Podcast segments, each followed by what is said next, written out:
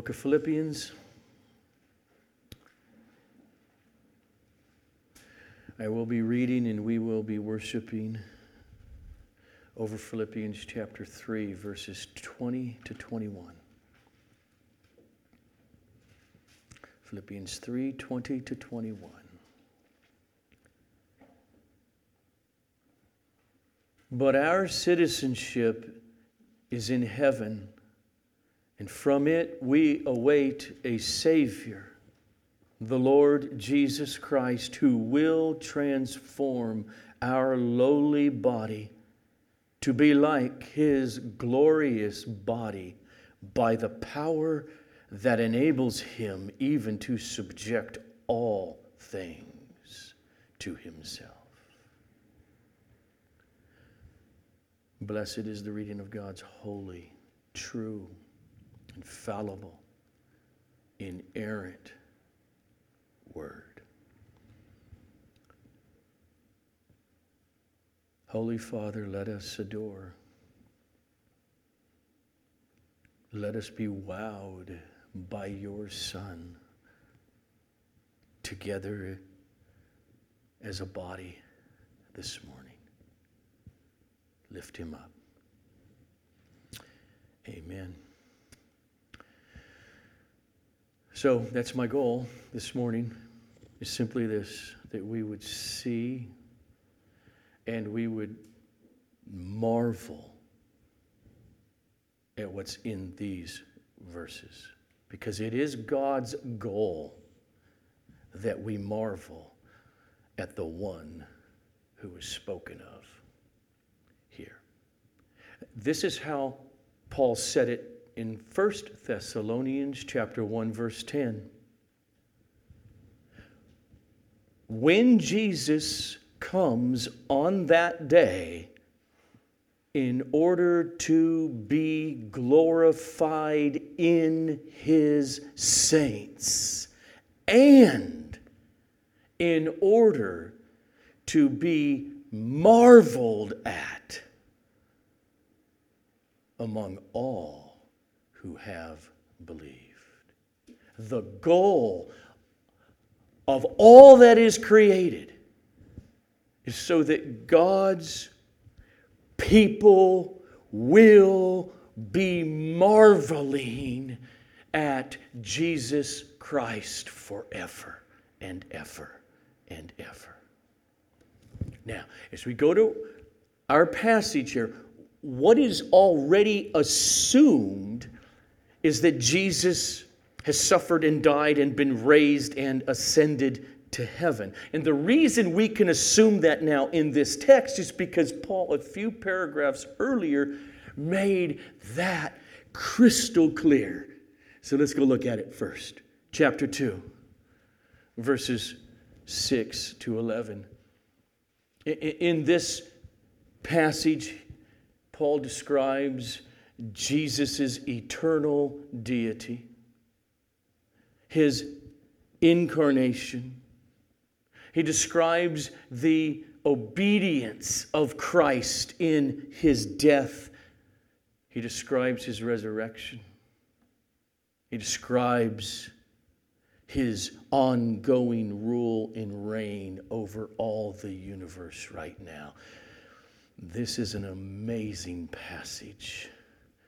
You'll never read anywhere in all the books written in the world anything that is as far reaching and sweeping and important and true as Philippians 2, verses 6 to 11. Christ Jesus, who, though he was in the form of God, did not count equality with God a thing to be grasped but emptied himself by taking the form of a slave, being born in the likeness of men. And being found in human form, he humbled himself by becoming obedient to the point of death, even death on a cross. And therefore, as a result of that, God has highly exalted him and bestowed on him the name that is above every name. So that at the name of Jesus, every knee should bow in heaven and on earth and under the earth, and every tongue confess that Jesus Christ is Yahweh to the glory of God the Father. And so, Christ, he, he was and is equal with God. He is God. He became a human being. He obediently suffered and died on a cross, which means the Father told him to do that. And that means it was a planned death. And the point of the plan was that my eternal Son become one of them and suffer as a substitute for them on behalf of their guilt and their sins and the punishment that is holy and just. Stand in the gap and allow me to do justice against them on you. That's what Galatians chapter 3, verse 13 means when Paul writes, Christ redeemed us from the curse of the law by becoming a curse for us. He bore the penalty as a substitute. And that's why it says in verse 8 of chapter 2 He was obedient to the Father. He was obedient to the point of death. He wasn't just dying, he was obeying. God had a plan and gave him a command. And the Son fulfilled that command willingly and obediently. The plan was be a substitute so that my wrath, the curse of the law that I promised, I'll pour out on you. But it's their desert that you will bear. And I'll do that in order to make them my children. And I will make every one of them a joint heir with you, my son. That's what he says up to verse 8. And then in verse 9, we see the greatest inference ever. The greatest, therefore, ever. Therefore, God has highly exalted him. In other words, because of his obedient life and death, God raised him from the dead and gave him great glory as a human being, as Lord and ruler of the universe. All right. That's the point behind our passage, Philippians 3 20 to 21. So let's go there again. Verse 20. But our citizenship as believers in Jesus, our citizenship is in heaven. And from it, heaven, We await a Savior, the Lord Jesus Christ. So n- now we know how he got there. he, he's a human being who was raised from the dead. Verse 21 Who, that is this Jesus, will transform our lowly body to be like his, his glorious body. Now we know how he has a body right now ascended in heaven in some spiritual realm because he was raised bodily from the dead. And he'll do this by the power that enables him, Jesus, even to subject all things to himself.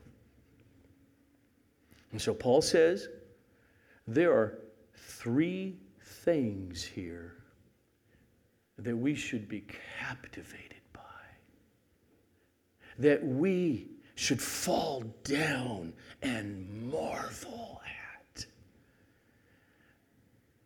Not waiting, as we read in Thessalonians, on that day when he returns. Oh, we will do that then. The start of that happens at new birth. To marvel at three things, and those three things are first, marvel at his power and his authority. Marvel at the power that the risen Jesus has right at this very moment in order to subject everything to himself. Secondly, marvel that one day at his second coming, he will use that power in order to transform your mortal, lowly body in the resurrection. And thirdly, marvel that right now, as a believer in Jesus, you are a citizen of heaven where Christ rules this moment. That's the sermon. Let's go through those three. First, marvel at his power. Verse 21. The power that enables him even to subject all things to himself. Now, in one sense, the Lord, the Lord Jesus has the right to, to rule the universe because he is God. In the beginning was the Word, the Word was with God, the Word was God, and the Word became flesh. But in another sense, God the Father decreed that it would be most beautiful, most fitting that the one who would rule all creation is King.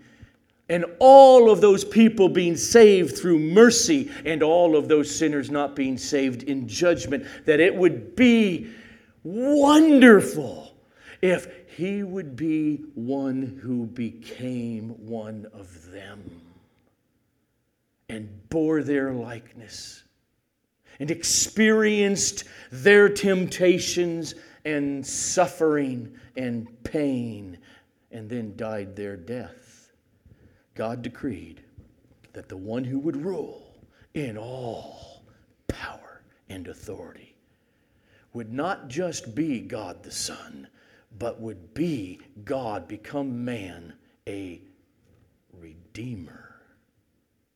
A redeemer who suffered for the sins of all whom he is saving. Marvel at the way the Hebrew writer puts it.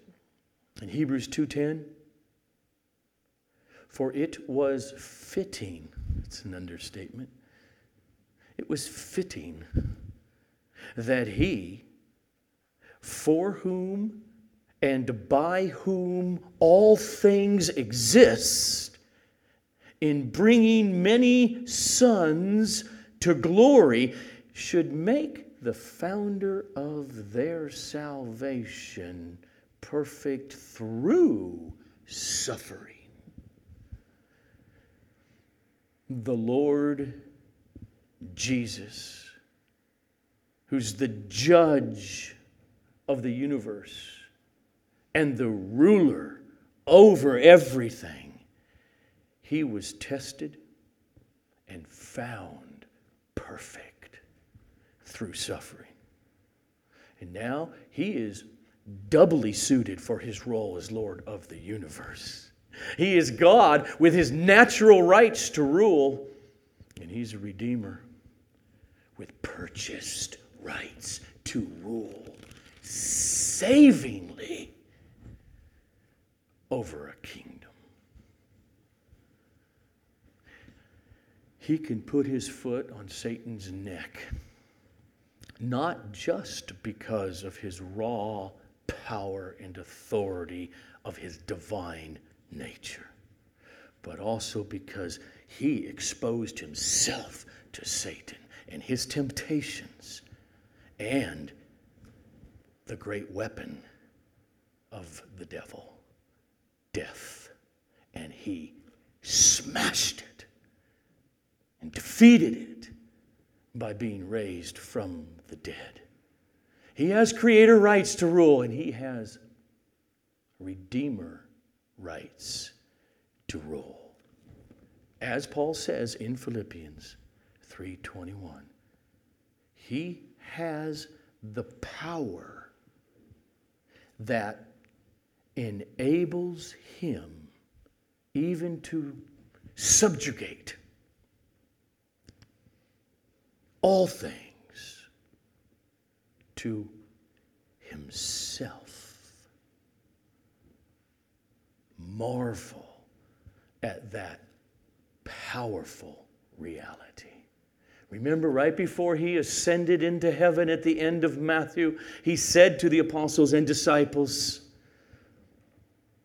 All authority in heaven and on earth has been given to me.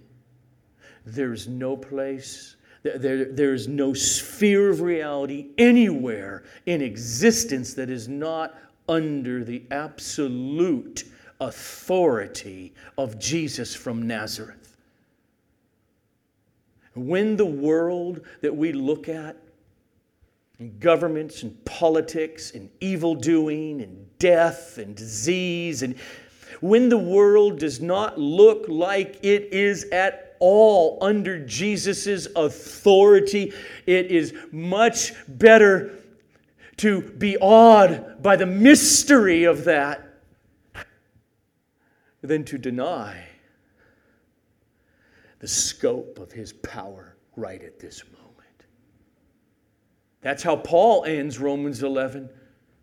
Who has known the mind of the Lord? Or who's become his counselor to say, you should do it this way? No one. Oh, his ways, he says, are inscrutable. Inscrutable.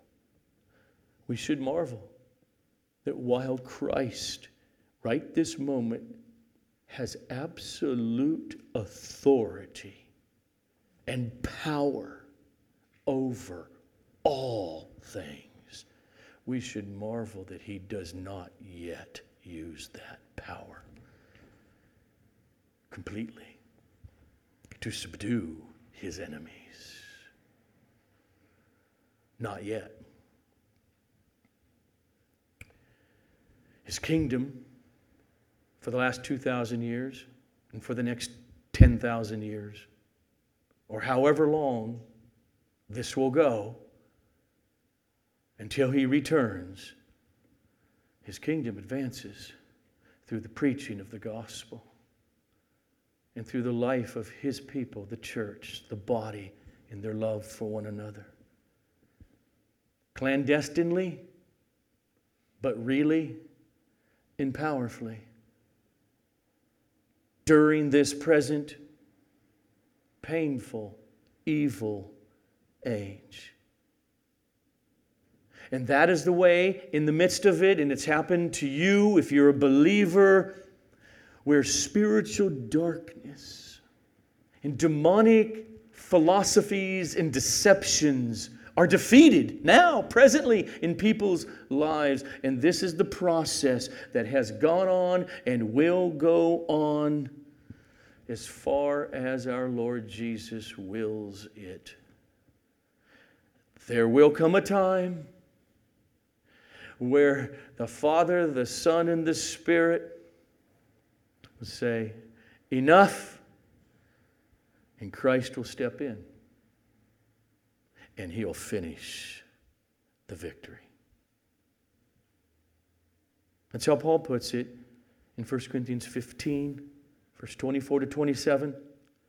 And then, then the end comes when he delivers the kingdom to God the Father after destroying every rule and every authority and power. For Jesus must reign until he has put all his enemies under his feet. The last enemy to be destroyed is death. For God has put all things in subjection under Christ's feet. But when it says all things are put in subjection, it is plain that he, God the Father, is accepted who put all things in subjection under him. So Paul writes Jesus, like at this very moment, must reign until he has put all his enemies under his feet. So his power, his authority are complete. But the process of subjugation goes on at the pace he chooses. We should marvel that God knows exactly what he's doing. Even as always, the world goes haywire. We should marvel at the pervasiveness of Christ's power this very moment. It pervades the universe from the largest things to the tiniest. Colossians 1:17 says Jesus is before all things and in him all things hold together. In Hebrews 1 3 says, Jesus upholds all things by the word of his power. There is no galaxy in existence, there's, there's no atomic particle that exists. There is, in a non physical world, the spiritual world, no demonic presence that exists that would stay in existence without the will and the authority of Jesus Christ. So we should marvel at his triumph as we sung this morning through the cross. We should marvel of his power as our resurrected brother and Savior. Peter marveled. He said it this way in 1 Peter 3:22. This guy ate with him, walked with him, knew him, denied him, was forgiven by him. Years later, he says,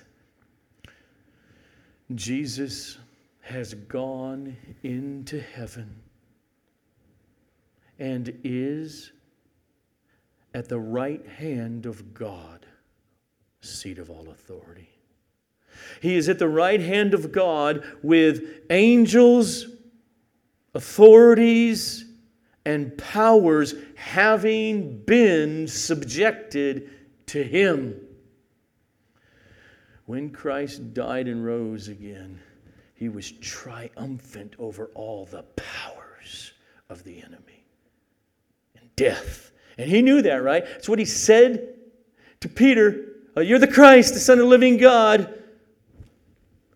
The only way you knew that because my Father revealed that to you. And I tell you, you are Peter, and on this rock I will build my church, and the gates of death or Hades, hell, will not prevail against it. Oh, we should marvel that he's on the throne in the midst of whatever suffering and pain lay ahead of any of us. We should marvel that he's the judge of the universe. Remember how the Apostle Paul closed that sermon in Athens saying, And God will judge the world through a man whom he has appointed and confirmed to us by raising him from the dead. A few years earlier in his mortal life, Jesus said it this way in John 5 27. God has given him authority to execute judgment because he is the Son of Man. And there is no higher court, it is the Supreme Court of the universe. Nowhere else to appeal. And in his high priestly prayer the night before his death, John 17, 2 shows how that massive authority is full of hope for those who belong to Jesus. He prayed this way.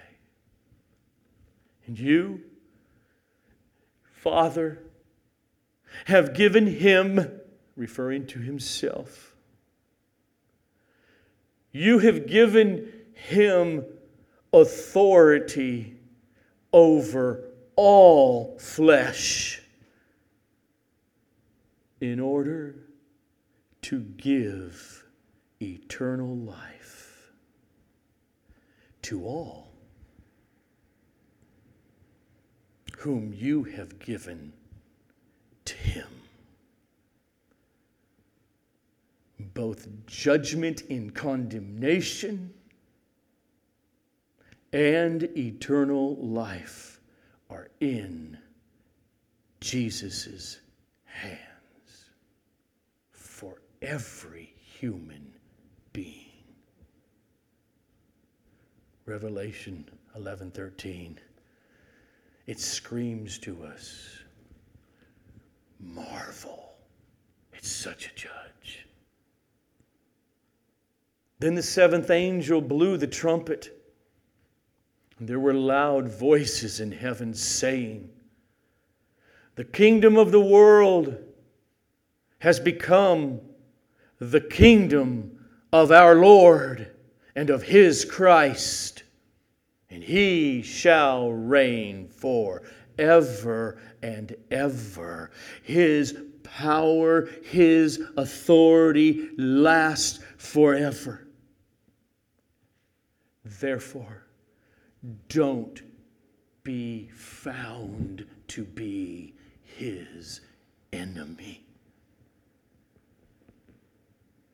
Don't be an enemy of that power and that authority. But instead, worship, marvel with joy at such mercy and grace that he purchased on the cross. And also marvel that the Lord Jesus' base of rule and reign in the future forever will be the universe, a created order, the earth It'll be renewed all sickness and all satanic power will be removed.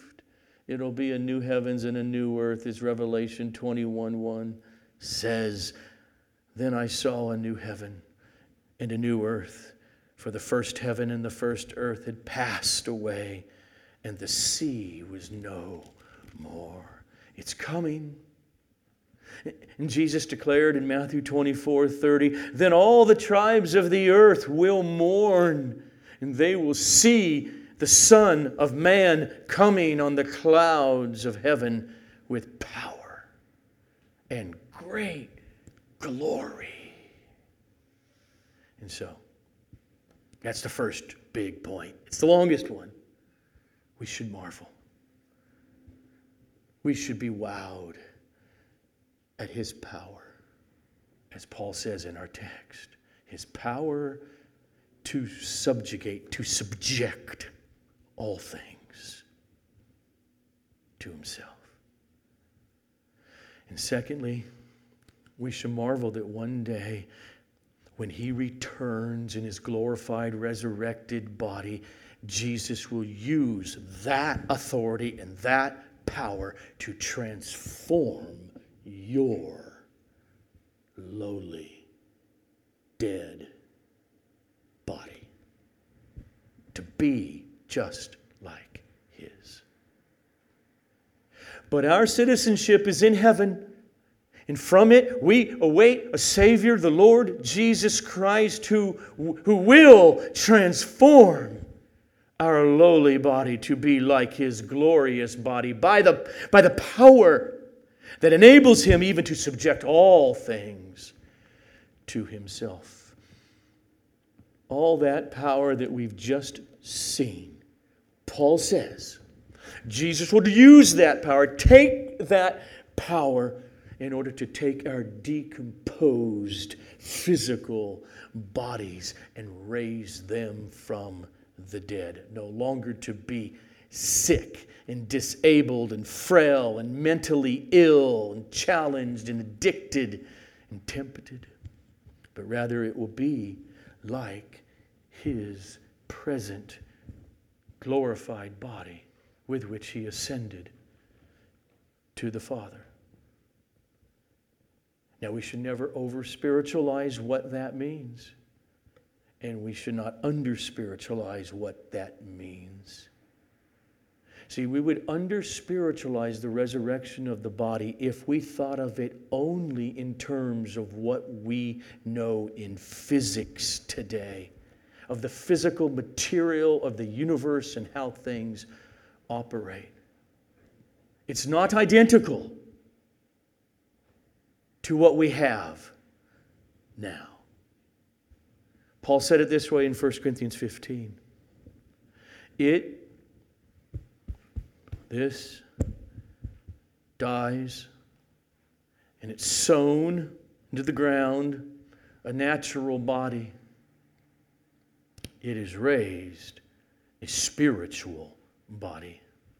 If there is a natural body, there is a spiritual body. Which means somehow that resurrection body, just like we see the accounts historical accounts of encounters with the resurrected Jesus, that body will be perfectly suited to bear the weight of the unimaginable, perfect, sinless, now not in us, human souls. But on the other hand, we would over spiritualize it if we thought, therefore, well, I guess that body, there's no way you can sit there and eat fish. No, it can eat fish, and it will be recognized by its friends. Jesus was recognized. Luke 24, and their eyes were opened, and they recognized him. And also, he vanished from their sight. Or later that evening in a room with a bunch of men and women, See my hands and my feet, that it is I myself. Touch me and see. You, your mortal body, touch this non mortal body and see. For a spirit does not have flesh and bones as you see that I have. And when he had said this, he showed them his hands and his feet. And while they still disbelieved because of joy and, and were marveling, he said to them, Have you anything here to eat? And they gave him a piece of broiled fish, and he took it and he ate it in front of them. And that's what we'll do.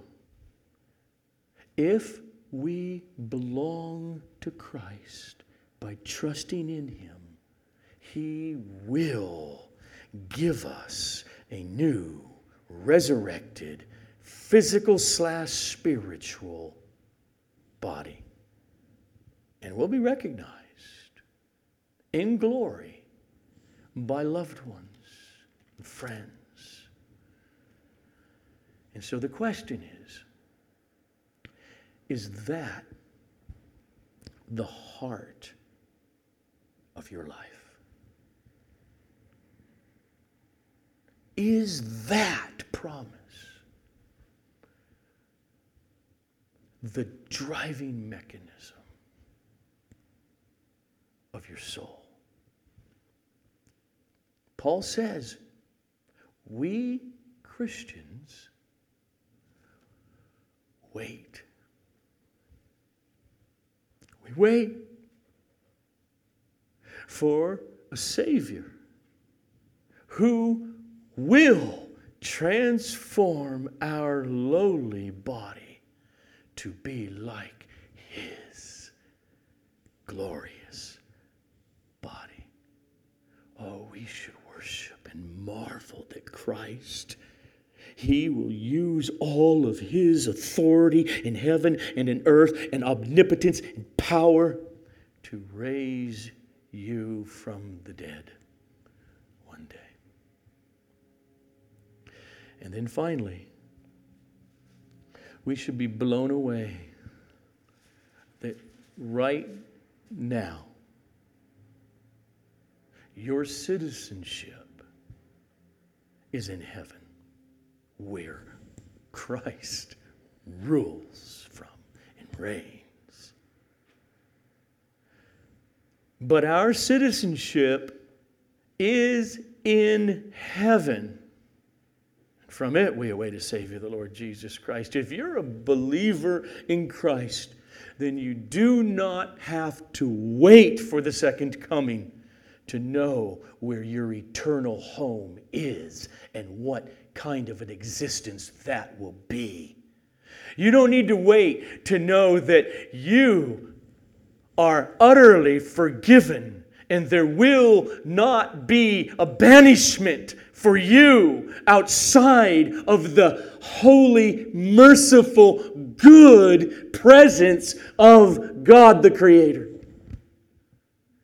but it will be in the presence of His mercy with your King Jesus reigning forever.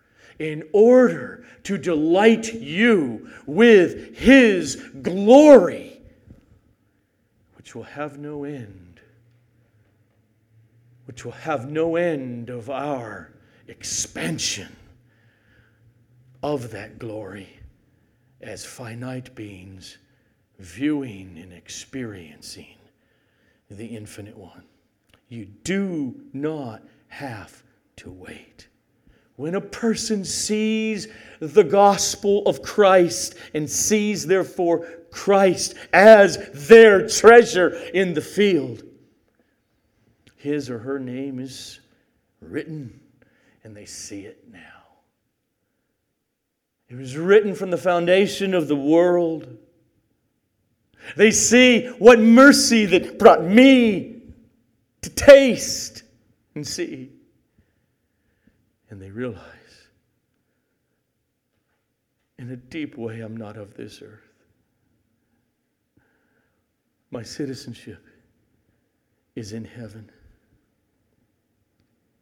And the main point is not some place, it's some person.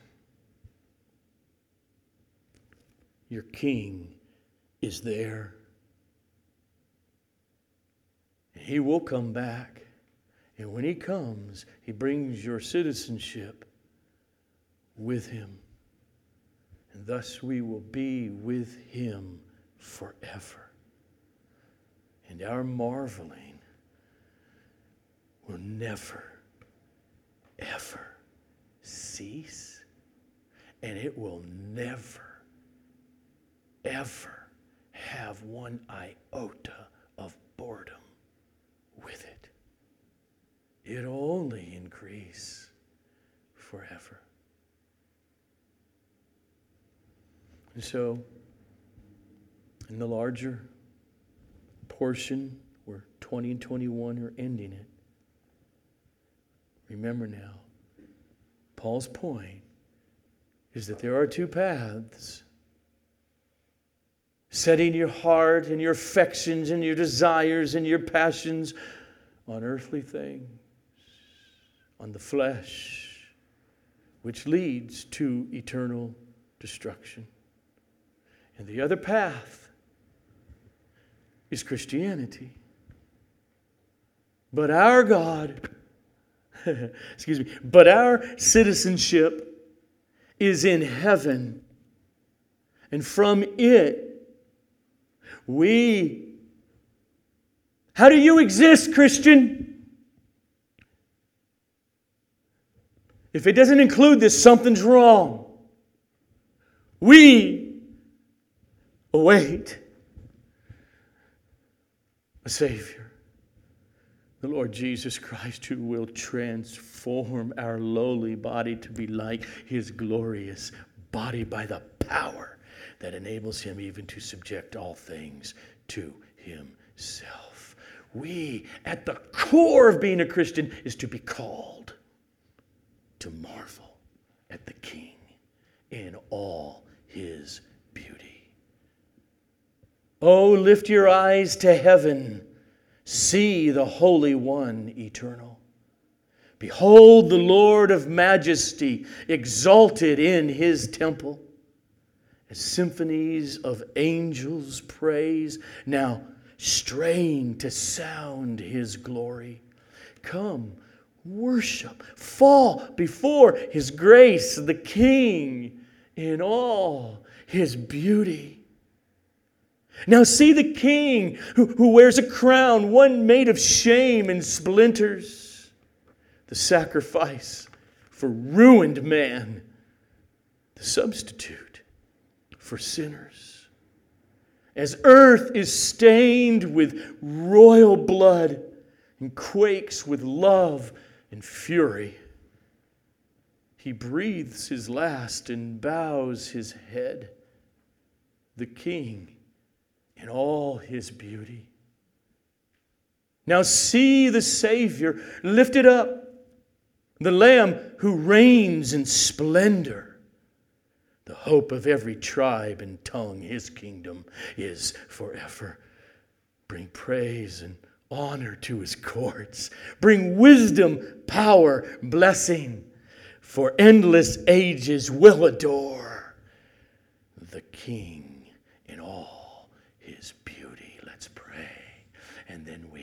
Sing those words. Holy Father, thank you for the gift of your eternal Son. You did not spare, but you gave him and you delivered him up to wrath on behalf of all of us who believe. And therefore, come hell or high water and cancer and pain and relationship and politics going awry and governments, oh, nothing shall separate us from your love for us and your keeping of us in your Son, Christ Jesus. Oh, we thank you and love him so. Amen. Let us stand and sing.